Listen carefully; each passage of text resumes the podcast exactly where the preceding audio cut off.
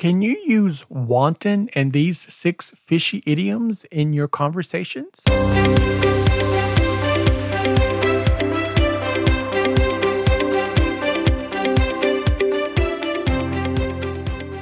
Welcome to episode 16 of English Language Test Prep Radio, your source for advice to help you maximize your score on the TOEFL, TOEIC, and IELTS exams.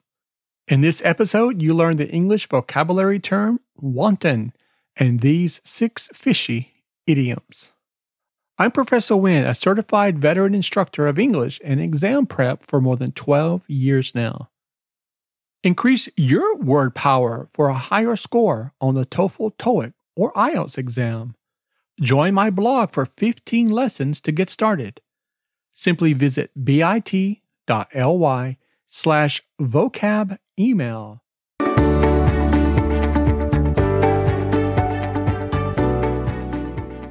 Before we get started, here is a vocabulary quiz.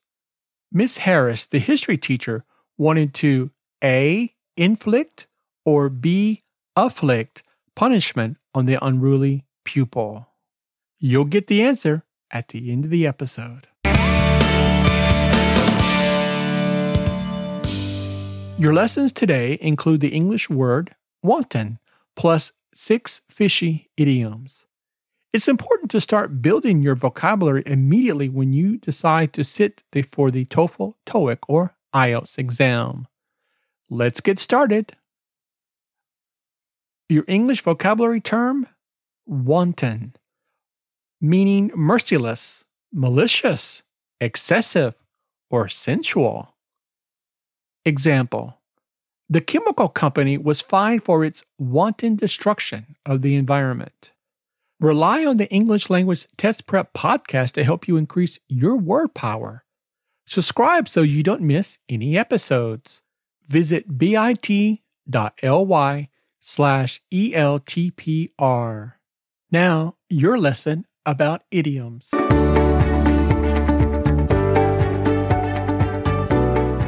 Your first fishy idiom there are plenty fish in the sea.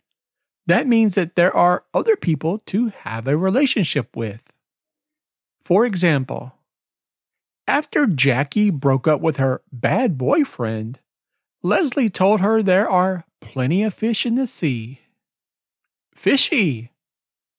Suspicious. Example Don't click on that link. It seems fishy fish or cut bait, to act or let someone else do it. Example Are you going to finish the job? It's time to fish or cut bait, Johnny. To be a cold fish. To be unsociable.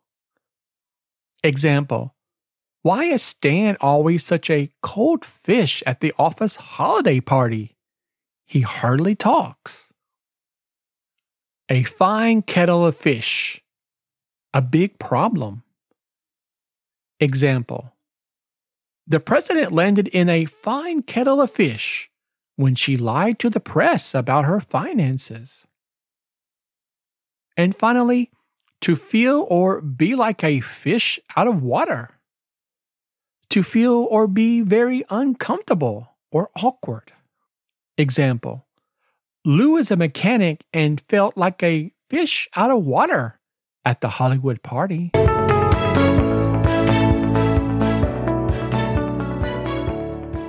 Be sure to improve your collocations, idioms, and phrasal verbs for a high score on the TOEFL, TOEIC, or IELTS exam.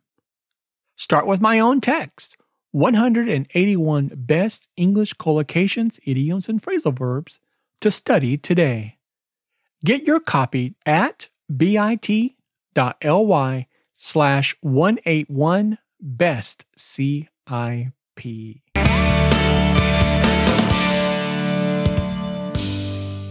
Let's recap what we've studied today together. The vocabulary term wanton and these fishy idioms. There are plenty fish in the sea. Fishy Fish or cut bait. Be a cold fish. Fine kettle of fish. be or feel like a fish out of water.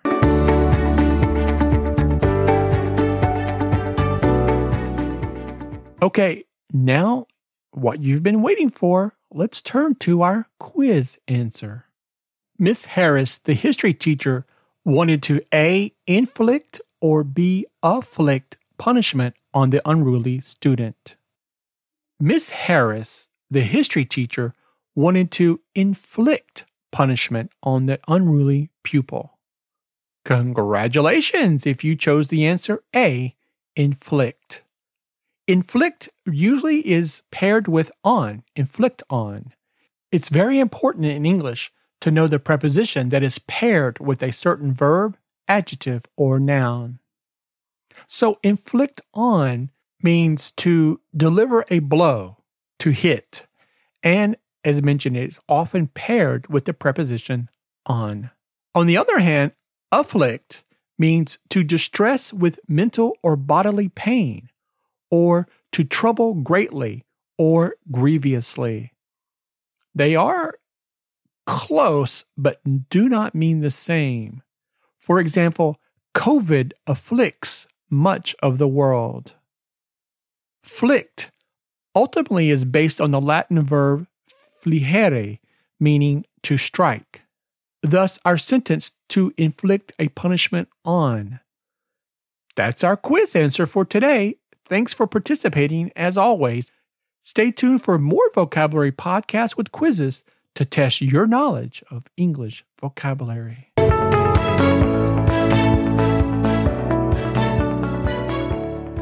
Thanks for being with me today for episode 16. Download the transcript for any of the links that are mentioned in our podcast today, and also to view the presentation of this lesson at bit.ly slash ELTPR 016. I'm Professor Winn. Happy vocabulary building.